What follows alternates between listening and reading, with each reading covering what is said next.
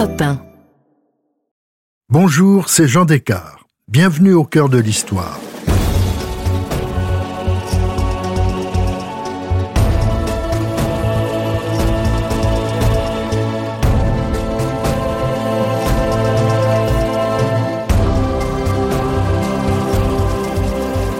À l'occasion de la magnifique exposition Pierre Précieuse que vous pourrez découvrir au Muséum d'histoire naturelle à Paris dès que les musées rouvriront leurs portes, je vous propose une mini-série en trois épisodes pour vous emmener à la découverte de certains des objets fascinants qu'il vous sera bientôt possible d'observer dans la Grande Galerie de l'Évolution.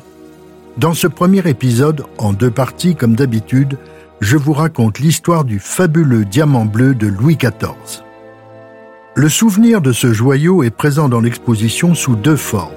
Un mystérieux moulage de plomb, propriété du muséum et identifié seulement en deux mille sept, et une reproduction de l'insigne de la toison d'or de Louis quinze, dont il était l'élément essentiel. Malheureusement, l'insigne originale et le véritable diamant bleu ont disparu, mais peut-être pas complètement.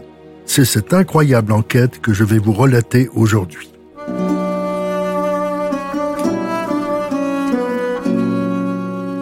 L'idée d'une collection de joyaux de la couronne est due à François Premier. C'est ce souverain qui avait déclaré ses biens inaliénables. Ses successeurs, et particulièrement Louis quatorze, l'ont considérablement enrichi. Mais lorsque la Révolution éclate, une lourde menace pèse sur ses trésors. En mille sept cent quatre-vingt-onze, il quitte Versailles pour être conservé au nouveau garde-meuble royal, notre actuel hôtel de la Marine. Il est situé sur la place Louis quinze, nommée alors Place de la Révolution. C'est aujourd'hui notre place de la Concorde.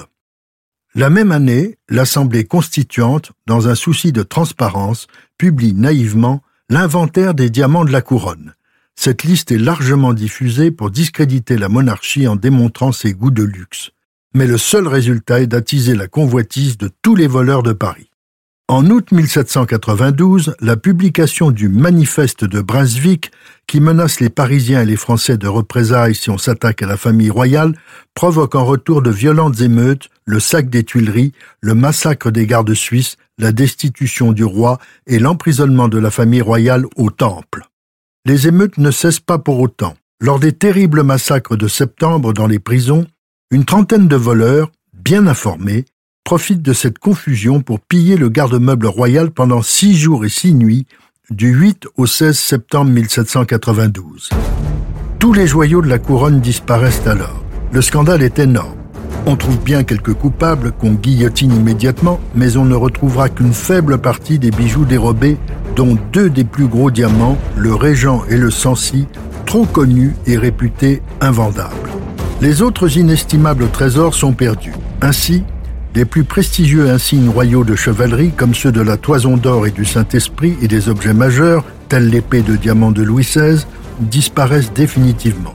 Quant à l'inestimable diamant bleu de Louis quatorze, toujours inséré dans la toison d'or de Louis quinze, on perd momentanément sa trace.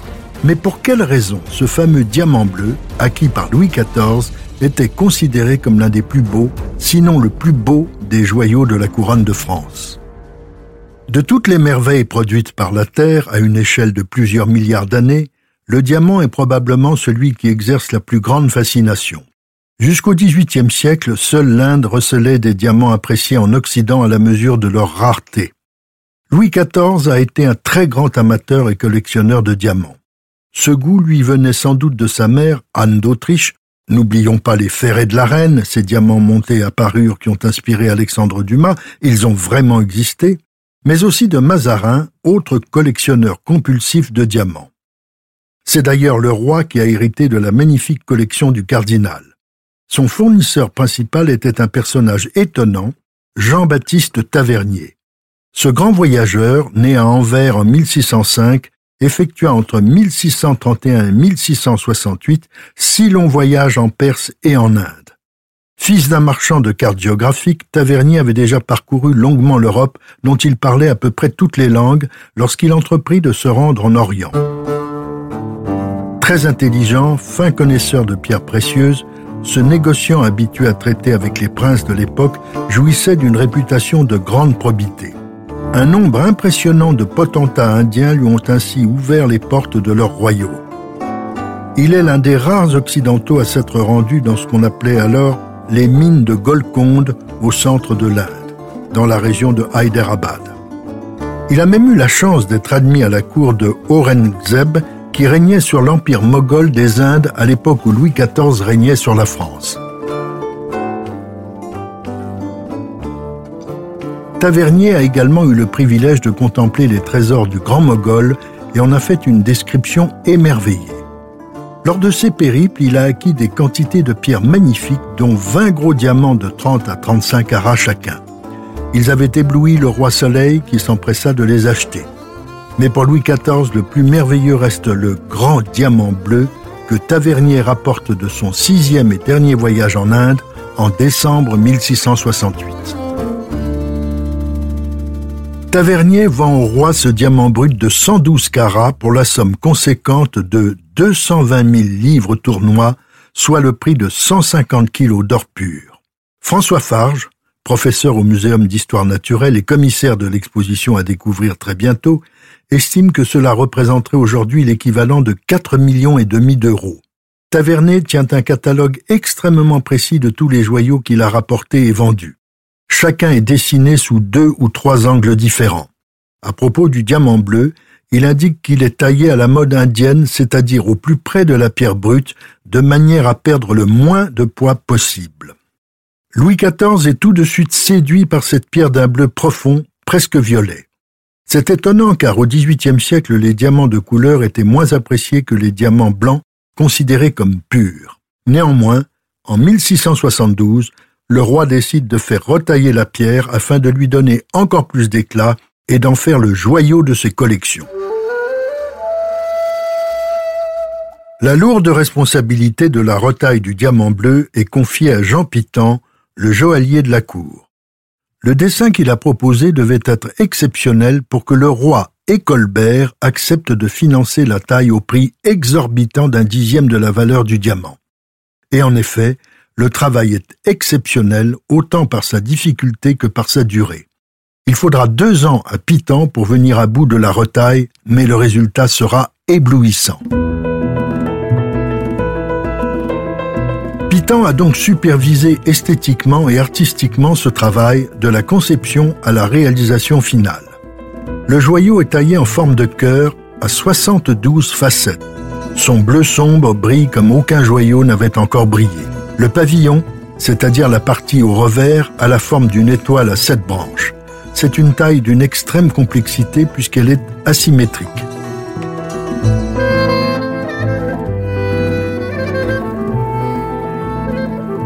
Évidemment, on ne distingue cette étoile qu'en transparence. C'est une prouesse technique hallucinante, le diamant faceté étincelle. Bien entendu, cette taille a une signification symbolique. Le diamant est serti dans une coquille d'or posée à l'arrière et sur les côtés de la pierre. La coquille se prolonge d'un bâton émaillé, sans doute pour le tenir et l'admirer. En plus de l'éclat incomparable de la retaille, il apparaît au fond du cœur une étoile d'or à sept branches. On peut l'assimiler à l'éclat du soleil, symbole du monarque. Mais le chiffre sept est aussi celui du culte d'Apollon, le dieu des armes et des sciences. C'est également le nombre des sept planètes alors connues, Mercure, Vénus, Mars, Jupiter, Saturne, la Terre et la Lune, cette dernière étant alors considérée au dix-septième siècle comme une planète. Tous ces symboles célèbrent la gloire du souverain de droit divin. Il faut préciser que la retaille a fait passer le joyau de cent sept carats à un peu plus de soixante-neuf carats. Désormais, Colbert le nomme le diamant bleu de la couronne de France. François Farge, commissaire de l'exposition, revient sur le travail essentiel du joaillier qui a retaillé cette pierre. Pitau fera surtout un chef-d'œuvre à la gloire de son roi, un concentré d'art et de science, un symbole du pouvoir, une vision cosmologique de l'absolutisme irréversible et unilatéral de Louis quatorze. Aucun autre objet ne posséda autant de symbolismes hermétiques et naturalistes, aussi parfaitement conçus et intégrés de manière aussi discrète et subliminale. À l'égal de Le Nôtre, Lebrun, Mansart, Molière, Lully et quelques autres artistes de grand renom du grand siècle, Pitau doit être enfin reconnu comme le grand génie fondateur d'une tradition de haute joaillerie parisienne qui perdure encore de nos jours. Pitau mourra trois ans après avoir réalisé son chef-d'œuvre. Il sera enterré de nuit au cimetière parisien des Saints-Pères, car il était protestant. La reconnaissance du roi n'allait pas jusqu'à lui pardonner sa religion.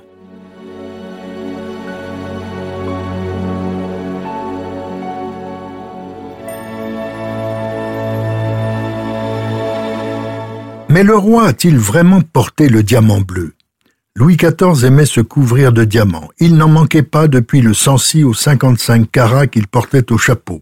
La grande chaîne qui pendait à son cou comportait quarante-cinq diamants, dont la plus grande partie provenait de la collection de Mazarin, cent vingt-trois boutons de diamants sans compter les plaques des croix du Saint-Esprit.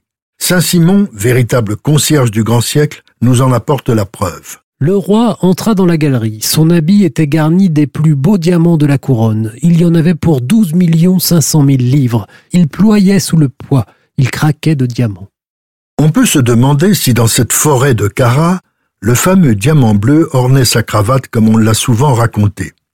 On n'en est pas sûr.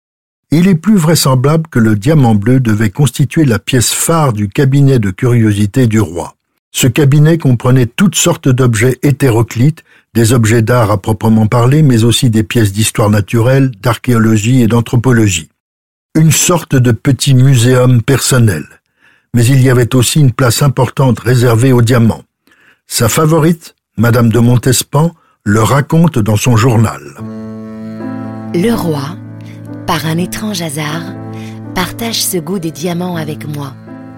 Il a dans son troisième cabinet deux immenses piédestaux, plaqués en bois de rose et distribués dans leur intérieur comme des médaillés à plusieurs étages.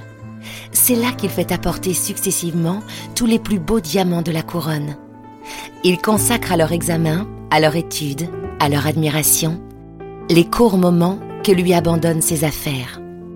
Et lorsque, par ses ambassadeurs, il vient à découvrir quelques nouvelles apparitions de ce genre, ou en Asie ou en Europe, il fait tout ce qu'il est possible de faire pour écarter ses concurrents. Après la mort du roi, le régent ne fait qu'une acquisition, mais quelle acquisition ! Il achète à l'anglais Thomas Pitt une pierre splendide de cent quarante virgule cinquante carats, appelée le Grand Pitt. Ce dernier l'avait proposé à tous les souverains d'Europe, y compris à Louis quatorze, qui le refusa, jugeant le prix exorbitant. C'est seulement en mille sept cent dix-sept que le régent Philippe d'Orléans, poussé par le financier Las et par Saint-Simon, se décide à acheter le diamant pour le compte de la couronne. Le prix de deux millions de livres tournois est la plus forte somme payée à ce jour pour un joyau. Désormais, il s'appellera le Régent et se révélera une excellente opération financière. En mille sept cent quatre-vingt-onze, son estimation est passée à douze millions. Cependant, pour la couronne, les grands achats de diamants sont terminés. Louis quinze se contentera de porter les diamants de son arrière-grand-père. Le Sancy et le Régent seront montés sur la somptueuse couronne de sacre. Quant au diamant bleu, il sera le plus bel ornement de son insigne de la toison d'or. Plus tard, Louis seize, on le sait, se contentait de régler les dépenses de son épouse Marie-Antoinette. Mais il s'agissait d'achats privés, et l'affaire du collier nous prouve que ni le roi ni la reine n'étaient prêts à investir de grandes sommes dans des joyaux.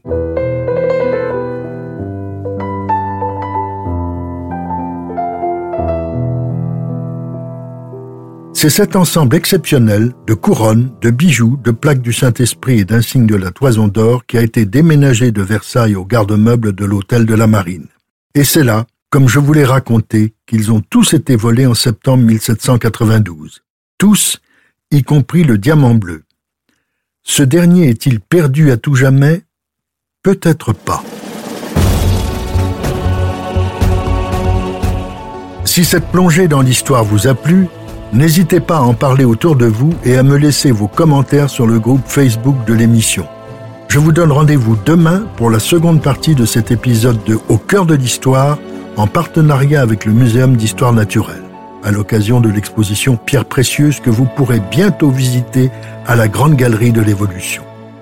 Au cœur de l'Histoire est un podcast Europe un Studio. Il est écrit et présenté par Jean des Cars. Cet épisode a été réalisé par Mathieu Blaise. Ressources bibliographiques. Pierre Précieuse, catalogue de l'exposition au Muséum national d'histoire naturelle sous la direction scientifique du professeur François Farge, Van Cleef and Arpels, édition Flammarion, deux mille vingt. Le diamant, mythe, magie et réalité, sous la direction de Robert Maillard, édition Flammarion, mille neuf cent soixante-dix-neuf. Abdul Hamid deux, le sultan calife, par François Georgeon, édition Fayard, deux mille trois.